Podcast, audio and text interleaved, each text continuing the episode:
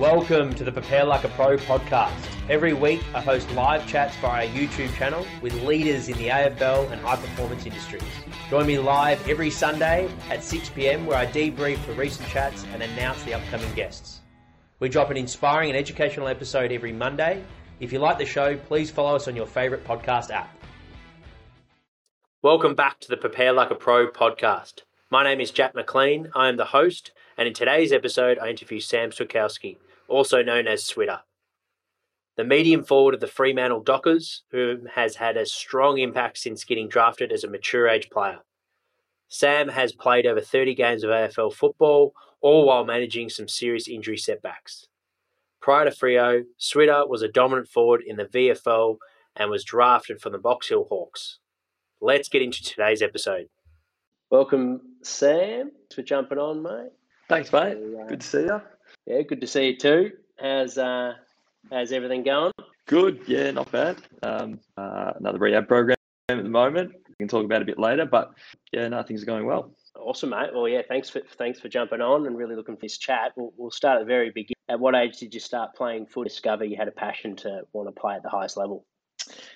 Yeah, so I'd have to go back to early days. Footy for me started in the backyard of my family home in Diamond Creek.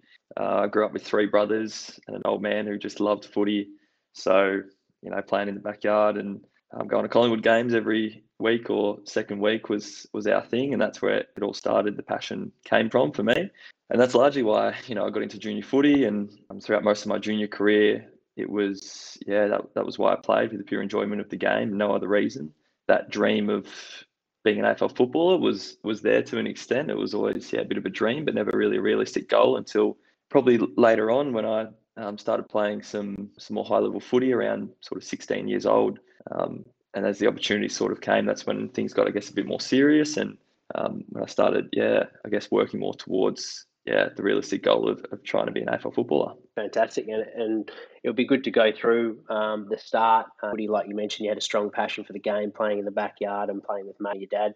Um, what age did you recognise that you had a, a talent game, and, and was it someone who recognised that yourself, or was it more external um, people pumping you up and the confidence? Of- yeah, it's a good question. I think um, you know probably more from from the external. To be honest, people give me a bit of a pump up. I had a lot of probably self doubt and lack of confidence uh, within my own ability growing up and playing footy. I just played it because I loved it and didn't realise the talent that I had. Um, uh, from a young age. And um, so for sure, I think um, getting the recognition from others, you know, helped early on. And I'm in a place now where, you know, I've, built that confidence within myself. We can go into a bit later with, um, you know, where I'm at at the moment. But back then, um, when I, yeah, got a bit of recognition around 15, 16 years old, I was playing at Research Junior Footy Club and, and that led to playing for the NFL um, representative side. That led to playing for the Northern Knights in the TAC Cup, and that was a big step forward for me. Um, that whole environment, you know, it's it's a lot more serious. Everyone's there for for mostly the the same reason of trying to get drafted. And um, personally, I didn't at that time enjoy the experience as much because it was more of that kind of selfish environment and guys, um, you know, trying to get that ultimate goal. So you lose a bit of team team culture and, and team atmosphere. But you know that was the pathway that had to be taken to to make it to the top level. And I still met some outstanding people and had some some awesome times there. So I'm incredibly grateful for that experience. But um, yeah, certainly some some people along the way definitely instilled the confidence within me, and um, that was massive. With you know taking the limitations off my own game and and trying to get the most out of myself. Yeah, yeah. There's a couple of good points you brought up there for, for developing those tuning in.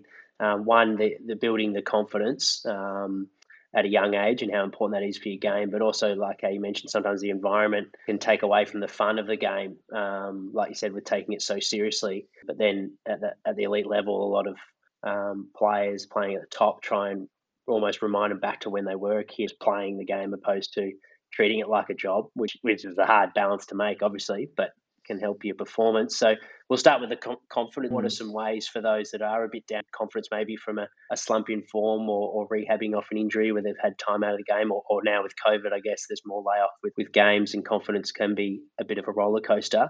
Um, looking back now, what, what are some things in confidence that you wish you, you had those tools when you were younger?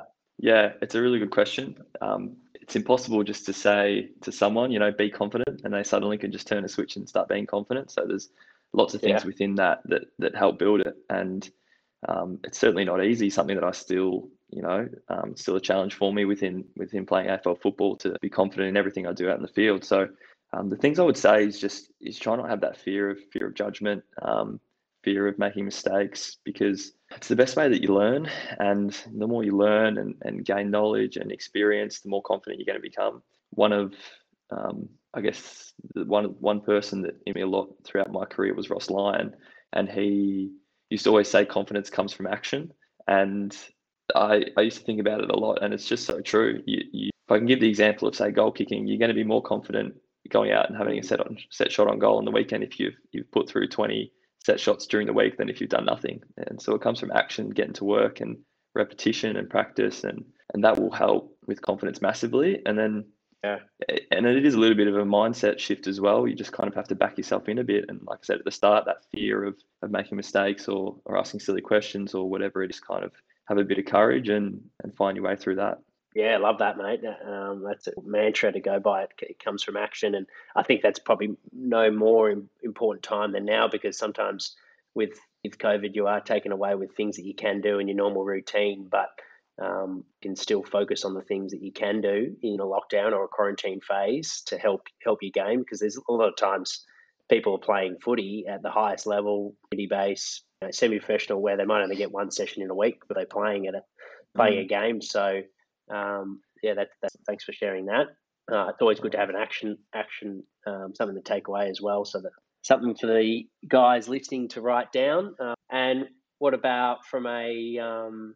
Uh, that's all right. I think um, I think you mentioned early on about the passion, enjoyment for the game, and then you talk about goals. Oh, yeah, having that balance. Yeah, so so like you said, the environment can sound fun for the game. Yeah. Um, so how important is it to enjoy the game, and what are some ways that you can to help ensure that you're, you're playing the game that you love and mm. prolonging that rather than taking? Yeah, so it's an absolutely critical point. You really you have to enjoy what you do. If you don't, you'll just be chewed out of the system. You'll hate it, and um, you'll resent yourself for doing it. It's to have that that passion and enjoyment for the game. Uh, it's so important. I say to people sometimes it doesn't have to be your one true love, but uh, you really do have to love doing it. So um, I suppose the thing you know that from that side of it to really boost that balance and make sure you're still enjoying it as we spoke about, is is going back to um, remembering the times that when I um, loved playing footy as a kid and, and those moments in the backyard or whatever those most cherished um, memories are, is to is really bring those up. And um,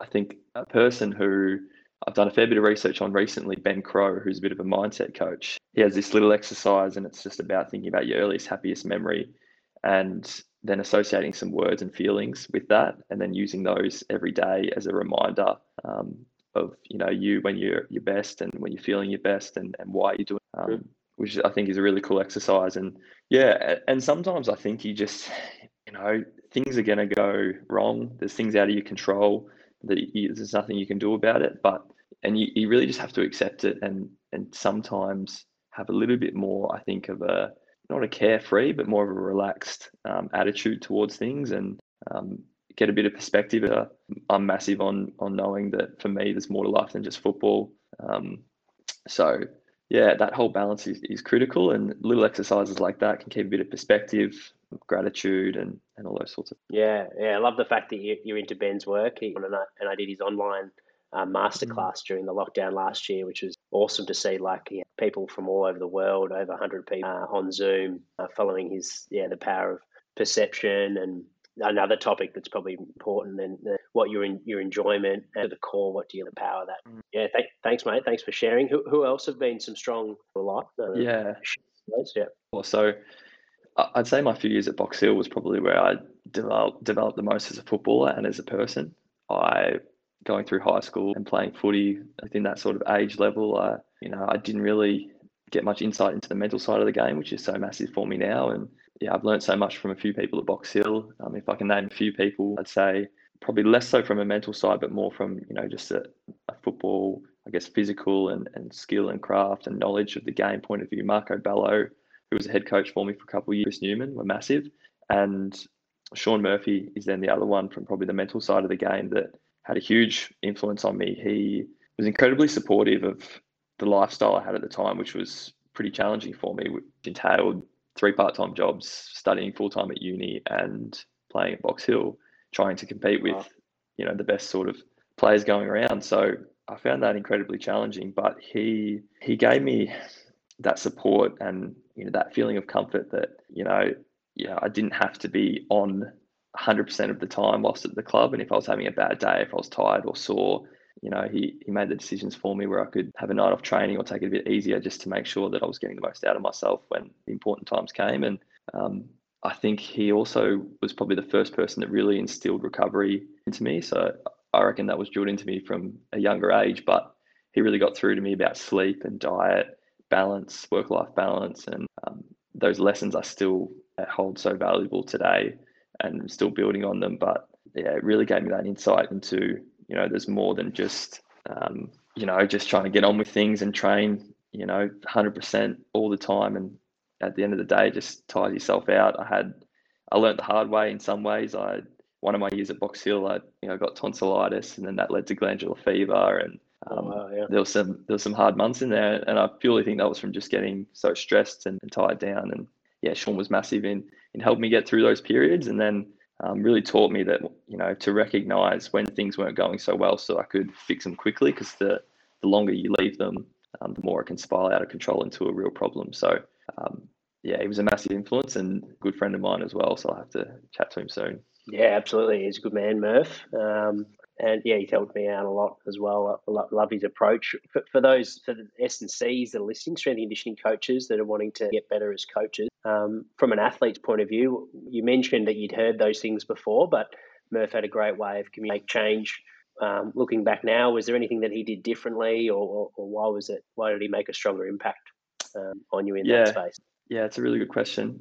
I would say the most important thing was the relationship that we had. He yep we built a really strong relationship. Um, we respected each other. We were really open with each other, and that just allowed for those harder conversations to happen. And then the trust for, say, me to have a, a night off training or a, a bit of a, an easier night or whatever it was. Um, if I was a fair few times, I was stuck in a chemistry lab in the city and couldn't make training until about an hour late. So he was just incredibly supportive and, and made me feel really comfortable with it. And I would say, yeah, you, you can't have those conversations and and have you know as an athlete it's it's difficult to you know ask for a bit of rest or you know say you're sore because you know a lot of people grow up I grew up thinking that you know you don't complain about anything you just get on with it and toughness you know, just getting through everything pushing through the pain. But yeah being able to actually open up to him about it and then we could have those collaborative conversations was yeah it's such a good point. And and like you mentioned um, the environment of of a VFL football mature age player playing against professionals, um, but also uh, with the goal of getting, but then also preparing yourself because it's it's such a low probability to get drafted. You're mm. preparing mm. for your life outside of footy too, so you, you can like it's conducive to stress um, just because you simply have to be you've got to set yourself up in different avenues rather than pouring all your energy into one.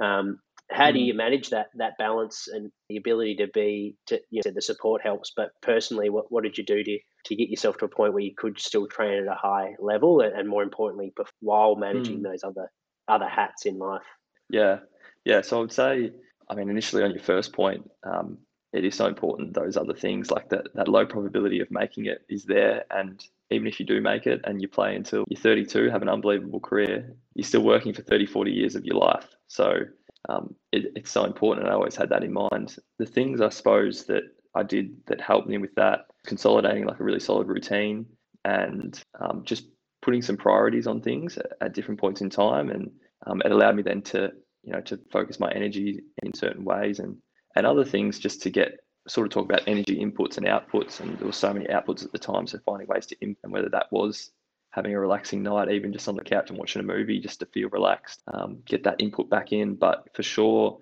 you know, sleep was critical. Um, so a bit of a routine with sleep to make sure I was getting the best quality that I could, put a really high value on that. Diet, making sure that, you know, I, on a, Melbourne winter morning, go, getting up early and going to the city on the train, it'd be so easy to skip breakfast, but just making sure I got something. Um, all those little pieces just helped with uh, myself the best chance to feel refreshed and energized for when those important you know training sessions or games happened and i think largely in season at box hill i really channeled um, my energy into just making sure game day i was ready to go and Um, so that meant that training looked a little different each week. And um, some weeks, if I was feeling better, I'd do a little bit more. But um, knowing myself in my body, sort of what I needed, and and then making sure when the, the critical critical times came, I was ready to go. Yeah, yeah. From a physical point of view, you you're a hard worker, you're a dynamic player, so the load on your body um, per minute compared to a lot of other players would a lot higher. So do, have you noticed that in your game that potentially you don't have to do the same amount of volume as, as other players in the squad, but as long as the quality, um, your body feels good on game day, result with more focus on quantity at times. Yeah, absolutely. Quality over quantity is is a great saying, and it's so important. It's yeah, everybody's going to be different. For me, it was a little bit more about yeah, um, maybe lessening the load during the week and making sure it was good to go game day. The style of player I became, being trying to trying to be explosive and, and some more high speed out there. And um, but at the same time, you know, it's a real balance because one thing I would say, and, and one thing I've learned the hard way is the lack of you know leg weights and um, so some of that strength and conditioning probably created challenges for me within the AFL system with injury. You know, if I developed a little bit of a stronger base, um, you know, it would have been um, maybe a little bit more durable within my AFL career. But at the same time, things, you know, if I had focused more on that at the time, you know, potentially then at that stage wouldn't have been able to produce what I could on game day and then might have yeah, led me to not get drafted. So yeah. Sometimes you can't do everything. You just have to pick what's most important and, and kind of go with it and, you know, try and find the best balance that you can. But um, yeah, there's there's two ends to it, and um, it's kind of just the road that I took. And you know, then since I got to Fremantle, I've been doing everything I can from sort of a point of view to myself. But even now, I have chats with my high performance manager and strength and conditioning staff about the balance of leg weights or load during the week and to games. And it's, yeah, it, you just, it's hard to find the, the perfect solution. You just got to keep going, trial and error. And um, yeah, something I'm still working on. So yeah, it's difficult. It's certainly not easy. Yeah, it's such a good point you make. And um, you know, guys that have worked in, in strength and conditioning space and medical space, like Bruce O'Connor springs to mind like to play more footy, you just got to play more footy. um, mm. yeah. and, also near enough is good enough at elite level a, a lot of the times uh, with preparation rehab. And, and we can at times try and think that, oh, it's the, the top of the top. We've got to be doing everything at the top mm. of the mm. top where it's simply just not possible. So, like you said, yeah. focus on what's important for you. Um, you made a great point that in hindsight, maybe some strength and conditioning would have built resilience, but you don't. Then, then you might be more tired, like you said, and you play such a high speed, high mm. pressure game where you need to be fresh and feeling good on game day to perform at that level and stand out and get noticed. Um, so yep. it's almost like every week's a final in September, really, when you're when you're at that point of your career. So you can you can understand it. Mm. And in terms of that, in terms of the focus of your strengths, when you were trying to get drafted for the mature age players that are now where you know they're thinking I'm give it one more year or, or you know this is my year that I've got to go all in and get get drafted this year um, before maybe shifting their focus towards other avenues in life. Um, mm. How did you? How much energy did you go towards your strengths as a player, as a mature age player that wanted to get strength uh, to get drafted? Uh, and what were those strengths, and, and how did you go about um, sharpening your axe, so to speak? Yeah, so yeah, one thing I'd, I'd start by saying is that it's super important to focus on your strengths and, and keep improving those because they're you know when you when you end up playing a role within a team um, they're so specific that you need to be so good at what you do you need to be the best at, at those you know strengths or those, those roles. So it is still important to work on the thing you know that you need to improve and and keep those in mind and depends on the style of player you are but certainly focusing on the strengths are critical. Um, for me i growing up i played half back for most of my juniors and i played midfield at the northern knights I played back field at box hill i started playing in the midfield and hadn't I missed out on a few drafts and I remember Marco Bello, the only way he could sort of put me in the senior side at the time in my second year at Box Hill was as a small forward. And it's not something I'd really thought about doing or had played that much of. And but I just sort of took the opportunity with both hands and thought, what what can I bring myself to this role and how can I, I make it my own? And for me, you know, I uncovered a bit of pace and agility um, within myself and um, some pressure and tackle, which, you know, I think those abilities were always there, but just since I was playing before that, just they never really came to light, I suppose. So um, interesting. It's it's super. I think the perspective of trying to get into the AFL system, I'd say like you you need to be really good at a big role. Um, you know, you don't have to be. I used to think being a bit of a utility, like being able to play any position on the ground, was was the best thing, and and it's still a massive advantage. But it's not worth being, you know, good at three positions than being extremely good or great in one position. Mm. I would say mm. so. Um, that shift to playing small forward, you know, in the end was was what got me drafted. I don't think if I played midfield for um, at Box Hill for those few years that I would have been drafted. And what I did within those times was, yeah, focus on you know, why am I still in the team as a small forward? What are they loving about my game? And it was my tackle and pressure at the time. And it, it was just became more of a focus for me, a practice at training and a mindset about I'm going to own this and I'm going to become the best or try and become the best um, in this. And yeah, you know, that. I would I would say I, think I ended up getting probably drafted off two or three games, and two of them were one with 17 tackles and one with 13 tackles. Um, yeah. So I think I saw a couple of those live on the Yeah, and, and it blows my mind now because I'm in the AFL system and I can't get more than three or four tackles a game. and I'm trying my best, but um, yeah, you know, really focus on those strengths. I think you can to to improve them. And you know, if you got the time in your hands and the, and you want to put in the effort, you know, you can go into watching some of the best players do it, watching some vision, and just gaining as much knowledge as you can, and then and then yeah, channeling that focus at training. Yeah, I love that, mate. It's such a great insight your mindset and how and how you approached that. You know, moving around just to simply get in the team, which is the VFL system when you're in a aligned club. You mm. know, at, at times 16, 17 spots are taken. So how do you make the team can sometimes be a simple challenge because you're five spots up for grabs, and maybe the whole mm backline is pit is AFL players, so move around. You easily could have you know cracked the sads and looked at that and be like, oh, mm. get over it. Whereas you looked at like, nah, this is an opportunity to showcase. They're obviously looking. They've put me in the forward line for a reason. Um, and and yeah, looking at more like an opportunity rather than complain about it, which is just great for to take on mm. board.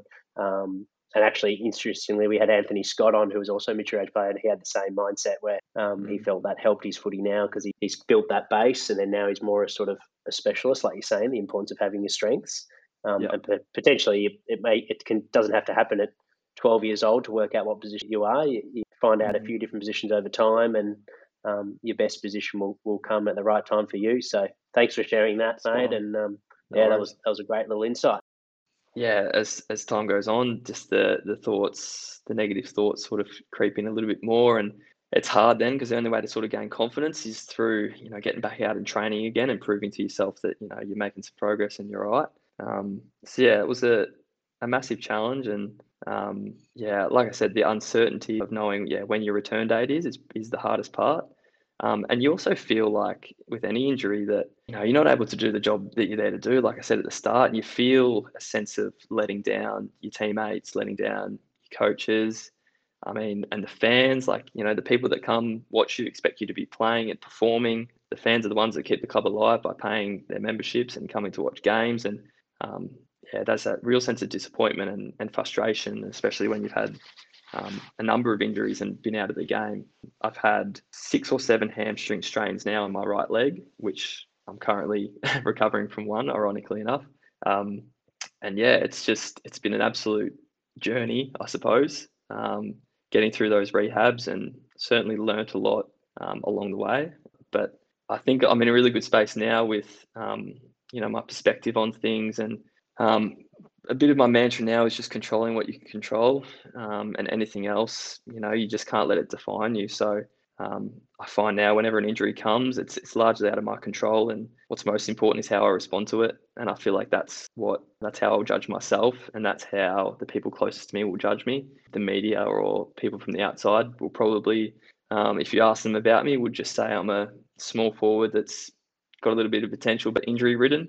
Um, but yeah, it's not how I see myself, and I know that's not how my teammates and coaches see me. And um, yeah, I think that's that's a massive thing, really getting over some of those challenges. Absolutely, mate. Yeah, thanks for for sharing and, and being honest with the challenges, both mentally and physically, with injury, particularly. Um, long term ones. And I can only imagine the 2020 challenges with COVID and everything else would have exacerbated um, that to a whole new level. Um, you mentioned you learnt some things uh, clearly the way you go about it is very professional at that point in your career. So you would have been ticking a lot, a lot of those controllables. What were the things that you you learned um, this time around?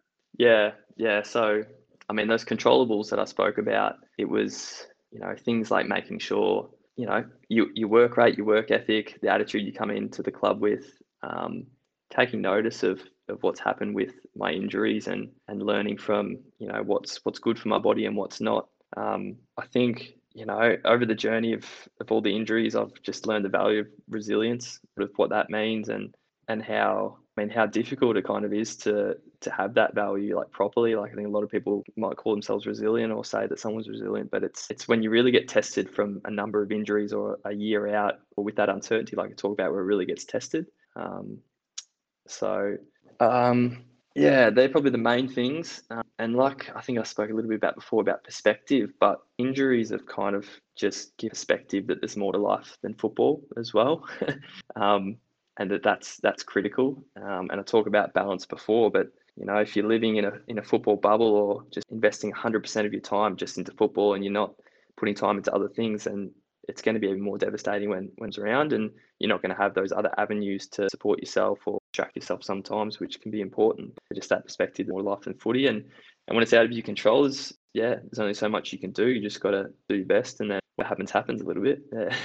Yeah, love that, mate. And like you said, you, resilience comes from those testing times, and, and you're up against it in, with uncertainty um, in that environment with, with COVID and everything that was going on, and and when it's a long term as well. So hats off to you on, on the way you approached it.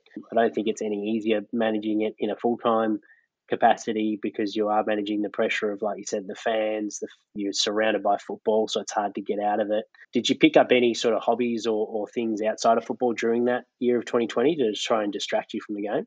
Yeah, well, it was, it was quite difficult with COVID, with uh, the roller coaster that it was, with lockdowns and, and so forth. Um, and we had it, it was pretty challenging for me because we did a couple hubs over east um, and there was sort of restrictions within those with what we were allowed to do. So you were really kind of stuck in a bit of a footy bubble. Um, so yeah. it was pretty challenging.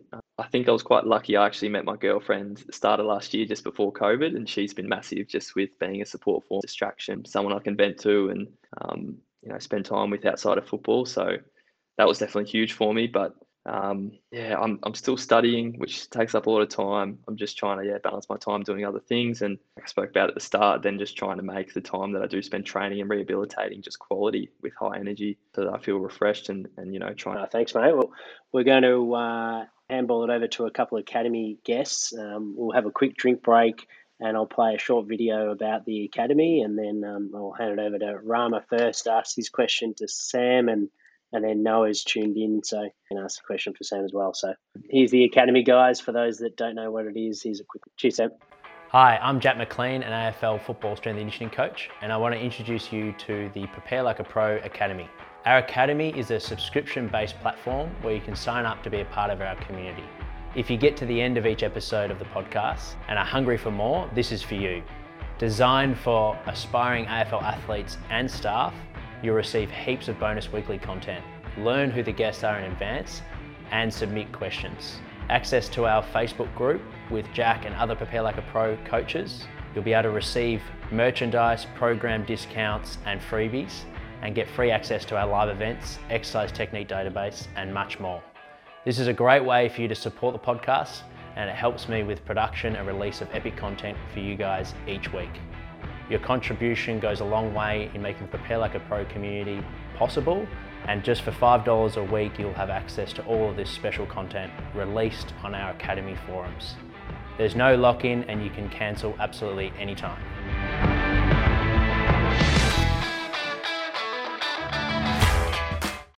Welcome, Rama, to the chat. Uh, Rama has also worked at, at Box Hill or current Hawkesville, so he's another Box Hill man uh, in the strength and conditioning department. So I'll handle it over to you, Rama, to question, mate. Thanks for joining us. Excellent. Thanks, Jack. And yeah, thanks, um, thanks, Sam, for the chat. It was, uh, I found it to be really insightful, plenty of gems in there, um, and I enjoyed it a lot.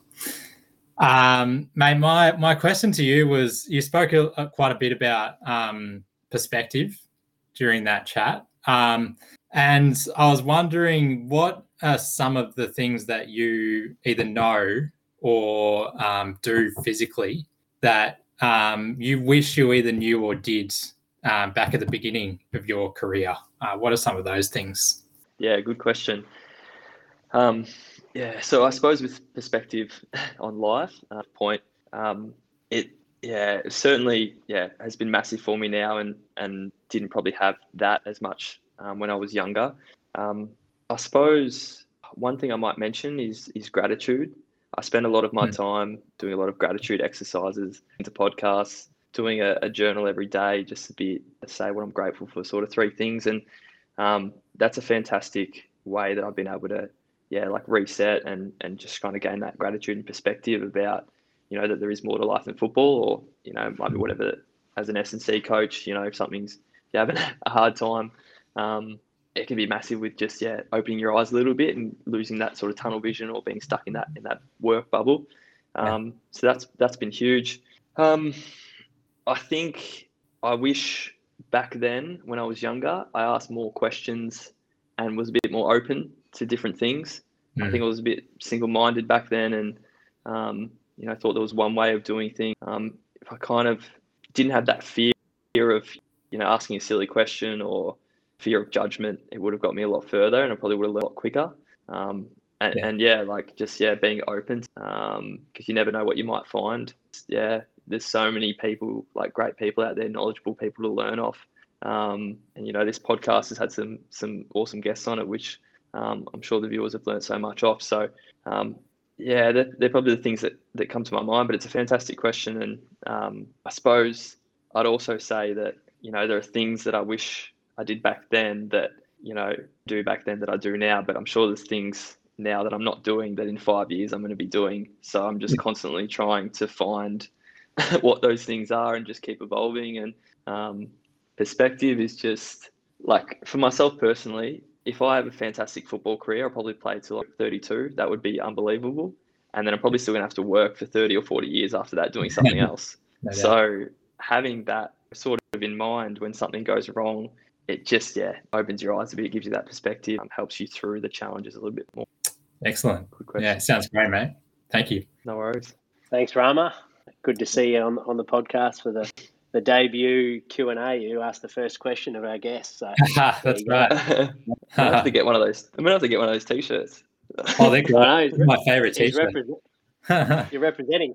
Oh, yeah. I, I try, oh no, mine's working now. Like, oh, Rama's, I tried to do that special the camera where yeah, it does the mirror and it wasn't working. You've come on and now it's working, mate. So you got the touch. That's right. It's all good. awesome, Rama. We'll speak soon, mate. Sounds good. Thanks, guys. Appreciate it. Noah, Geelong fan, very critical fan, I must say. um, but I've worked with Noah now and, and worked with his dad as well. So, Noah, I'll handle it over to you, mate, uh, for Twitter. Awesome. Thanks, Jack. Um, Sam, just quickly, like obviously there's a lot of focus um, at sort of the high high level on physical shape and, and your physical training. I know you touched on it briefly actually in your in your last answer, but are there things that you do that you're willing to share on a more mental side that that sort of translate into improved performance, like things like I don't know, you mentioned journaling or meditation, those sorts of things. Mm.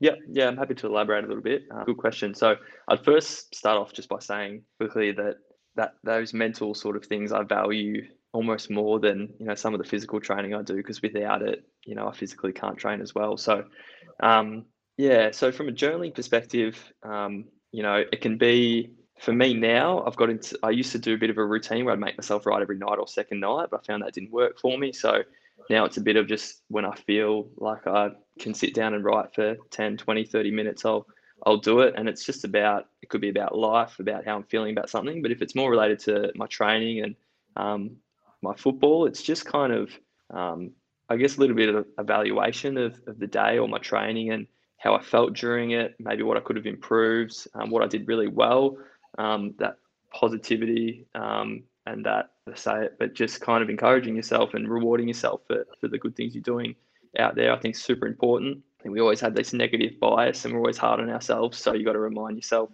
of the things that you're doing well. Um, I, in my like with my with my line coach, um, my forward coach at Fremantle, um, and some of the vision I watch, um, similar thing. Like we try and keep it super positive, and uh, like I said at the start of the podcast, with confidence is a bit of a challenge. It's just yeah, just so important to have those constant reminders of things going really well um, and to keep focusing on those. I find if I'm focusing too much on something that I'm trying to improve or like a bit of a my game be a little bit detrimental to my performance. And often it still is absolutely important to improve where we need to, but um, a little more focus on on the strengths and trying to just make them even better because the day that's for football. You know, I've got a specific role in the team and I'm in there for my strengths. So it's important for me to um, boost those as much as I can. And I'm sure for, for other jobs, the relations you can make. Um, I mean, other mental exercises, I mean, it's probably not so much as a mental exercise, but like a massive on routine. So, like for my sleep, I make sure I'm not on my phone for, for 30 minutes before I go to bed. Um, doesn't always turn out that way, but I, I try my best. And um, getting yourself into the right headspace to um, yeah, get the best sleep. Know about you know looking at a screen just before bed, how it can be disruptive. Like eating a certain amount of time before bed.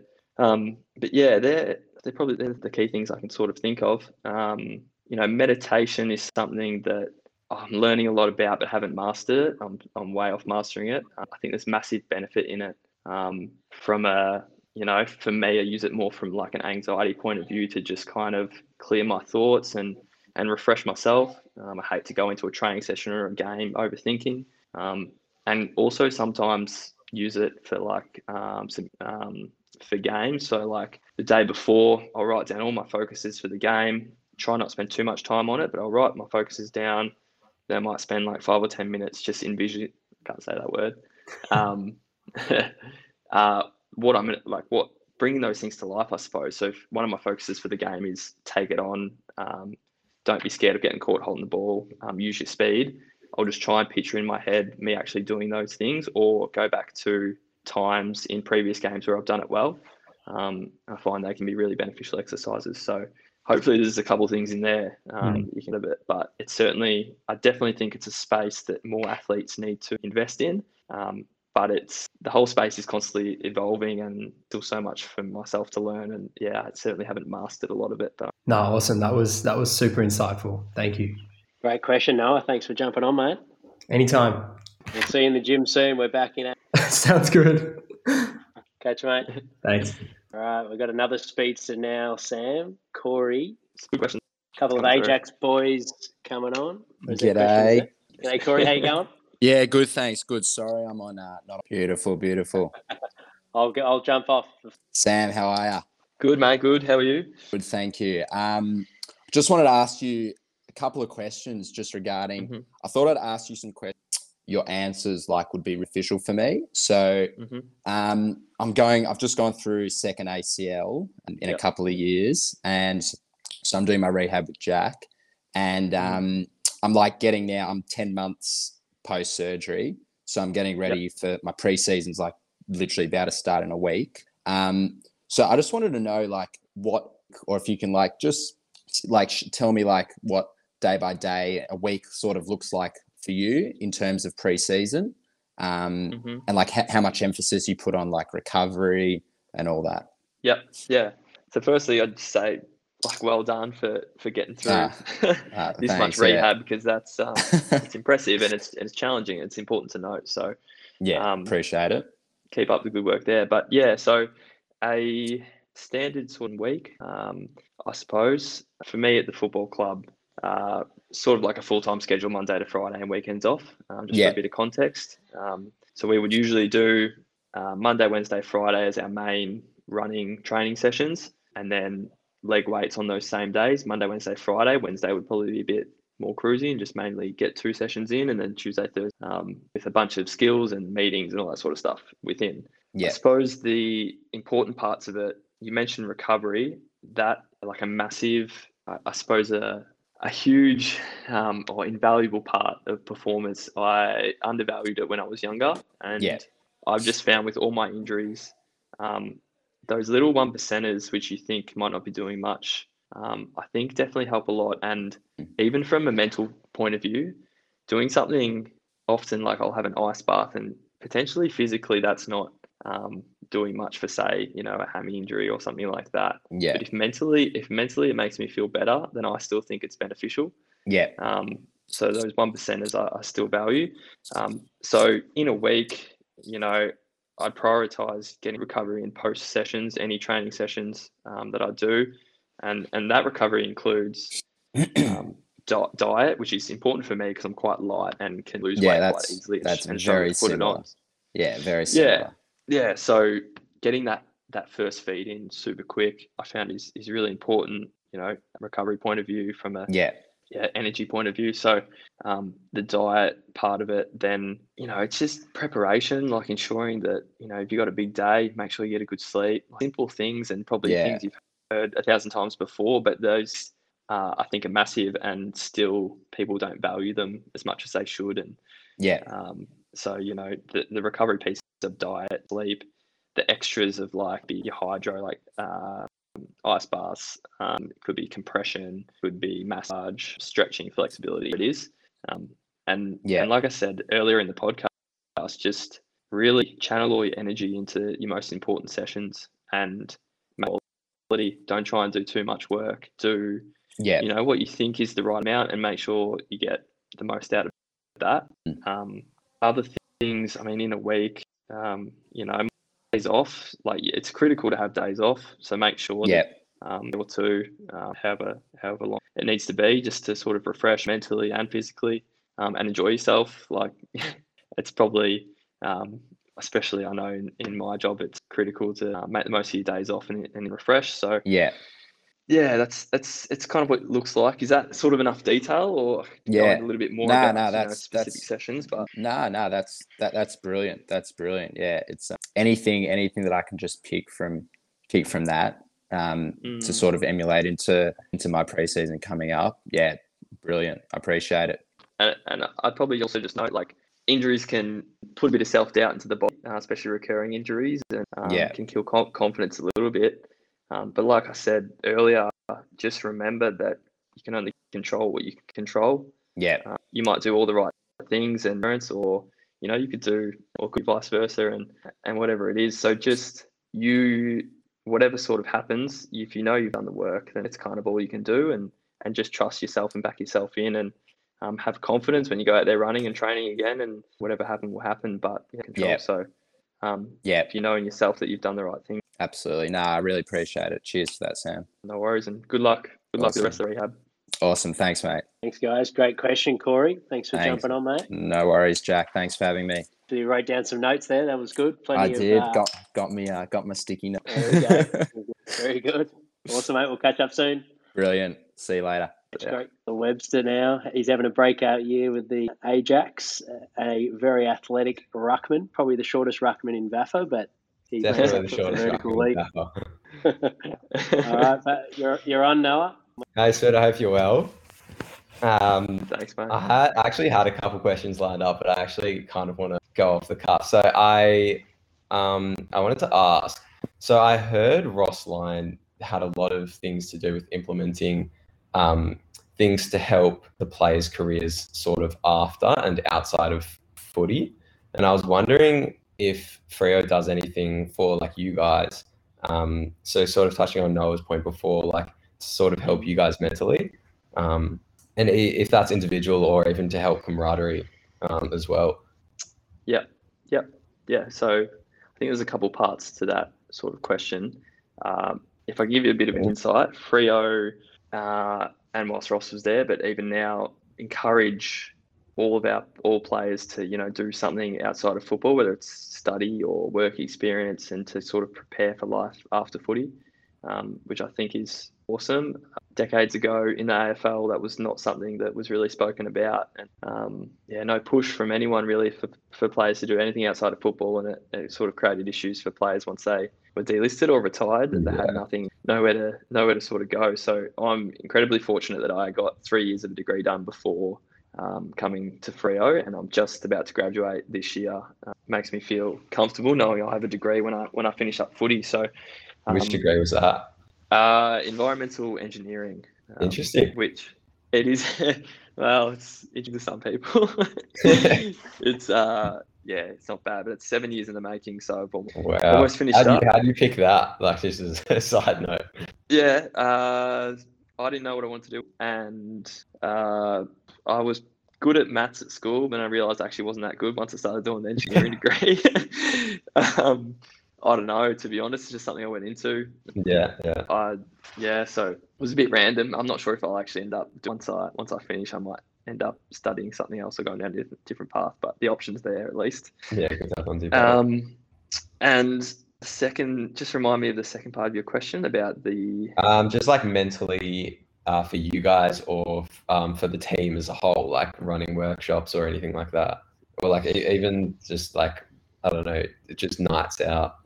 Yeah, yeah. So I mean, team chemistry, camaraderie is super important. We know that. Like, will you'll be the more care you have for your players and the closer your relationships are, you know, the more you're going to want to put your body on the line when you go out and play with them. It's just, and the, the harder you push each other, the more the respect that's there.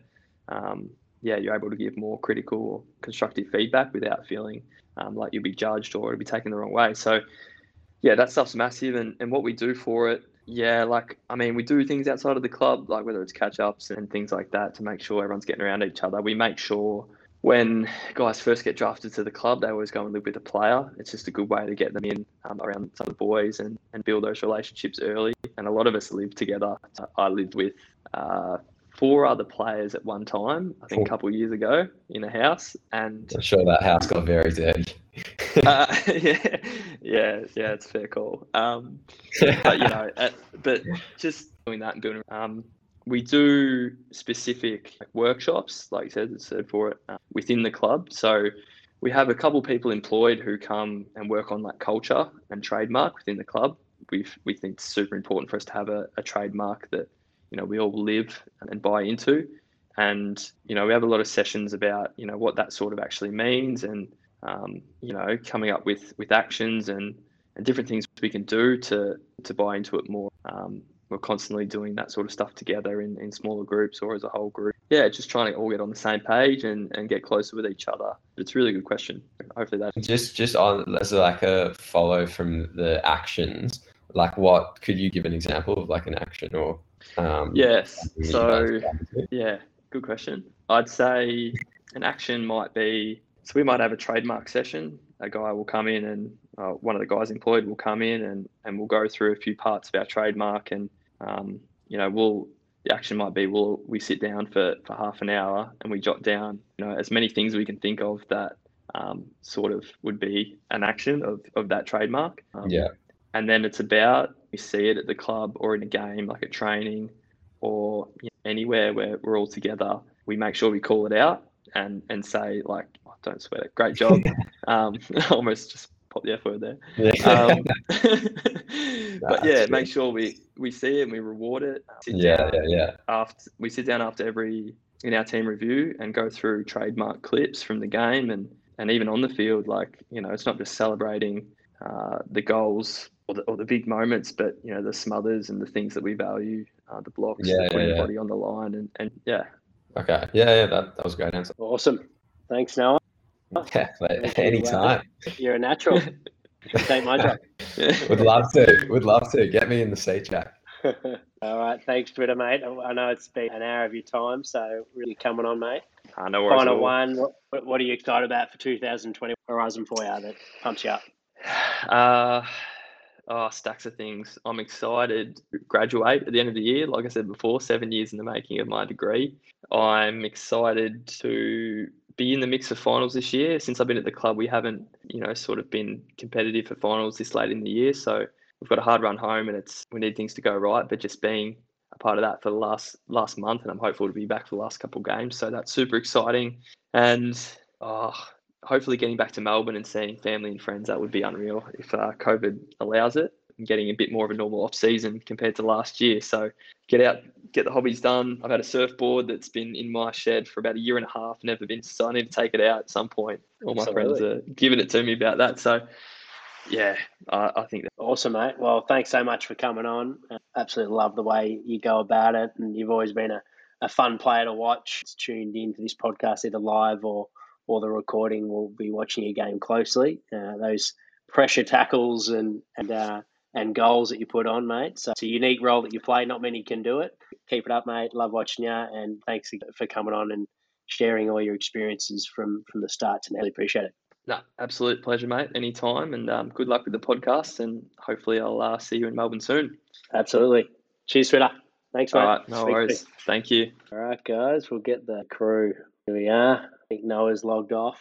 Maybe Ramo. We'll start with you, Ramo, mate. What was your Um, yeah, really got got to see firsthand is um, just his outlook on life. He seems like he's been playing the game, and you know he's had a, a 15 year career. The way he talks, and just the things he's clearly picked up along the way, just from experience and and assimilating everything and taking it all in and understanding what it all means. Um, yeah, so he's really enjoyed listening to him. Yeah.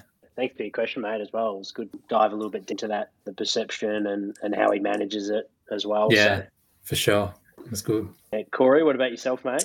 Yeah, no, very similar. Just like tell the worth of knowledge he has, um, and just to pick his brain, like a couple of things in terms of the question I asked him about um, his pre his pre-season, what what a week looks like, um, and just like how he reiterated you can't you can't control what you can't control.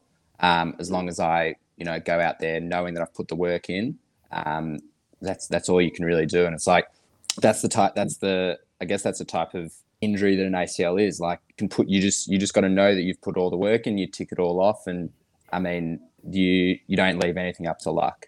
Um, so and then yeah, and a couple all this how he said like all the one percenters, how everything counts, whether it's and it was actually really really interesting. He's very he's clearly um, very big on the mental side of of footy, which I th- I think is much more common now in AFL footballers. I think a lot of footballers will will mention that they take that side of the game very seriously because I think like that is where footballers can gain a competitive advantage over all their competitors because I mean a lot of the physical stuff I mean everyone does. You, you get it as an AFL footballer you get you all do your sessions together or whatever and it's like the little one percenters where you can really try and get an advantage over over your competitors. So yeah just how we said um, how all the little one percenters even if it's not like an ice bath for for example he doesn't look at it as like physically. He might just look at it as like he's ticked that off. Like that's a that's a little mental thing bang. So i think that's yeah i think that really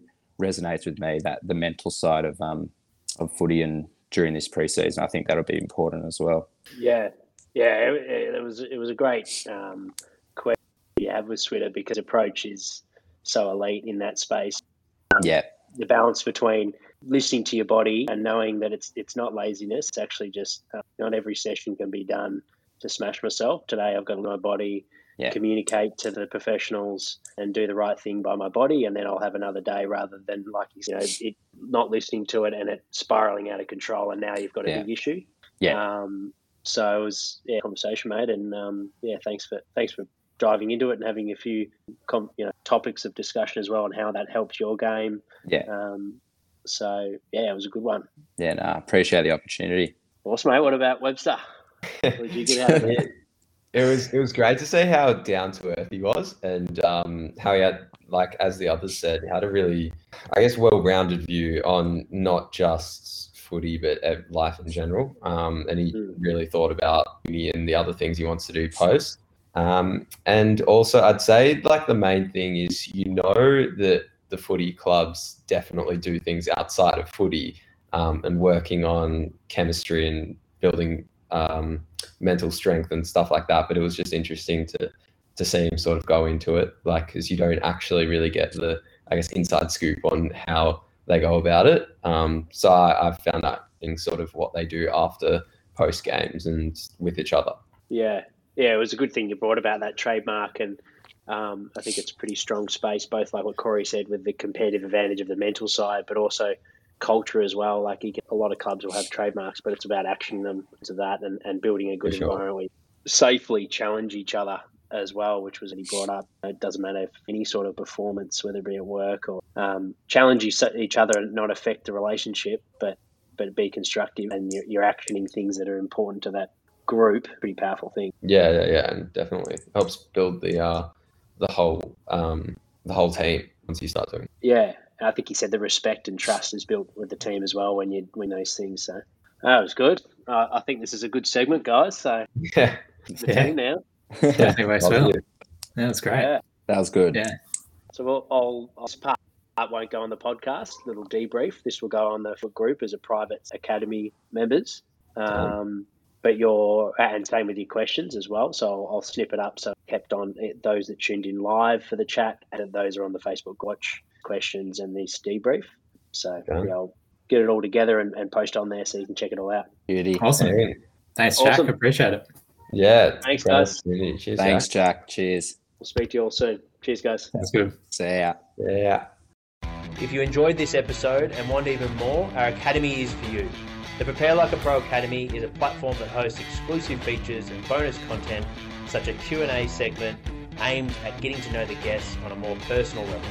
Here's an example with Emily Meehan, head sports dietitian at Collingwood Football Club. What are things that, that fire you up? Oh, this one is always, uh, I suppose it is, um, it'll be topical for most people, I think, but staying in your lane. And I yep. often find that with nutrition, everyone eats, so everyone has an opinion.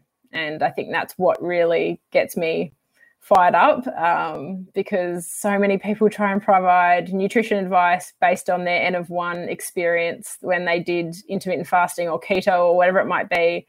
And then game changes, yeah, game changes, whatever that might be. And look, it probably keeps me in a job, but that it does drive me insane because yeah. sometimes the information can be so detrimental um, and opposite to what I've been working with my athlete or athletes. And, you know, and because they hear it on someone's socials or through a documentary, it unravels everything that I've been working with an athlete for. Yeah. Yeah. Another feature of our academy is the opportunity each week to join myself as co-host on the Prepare Like a Pro live chat show.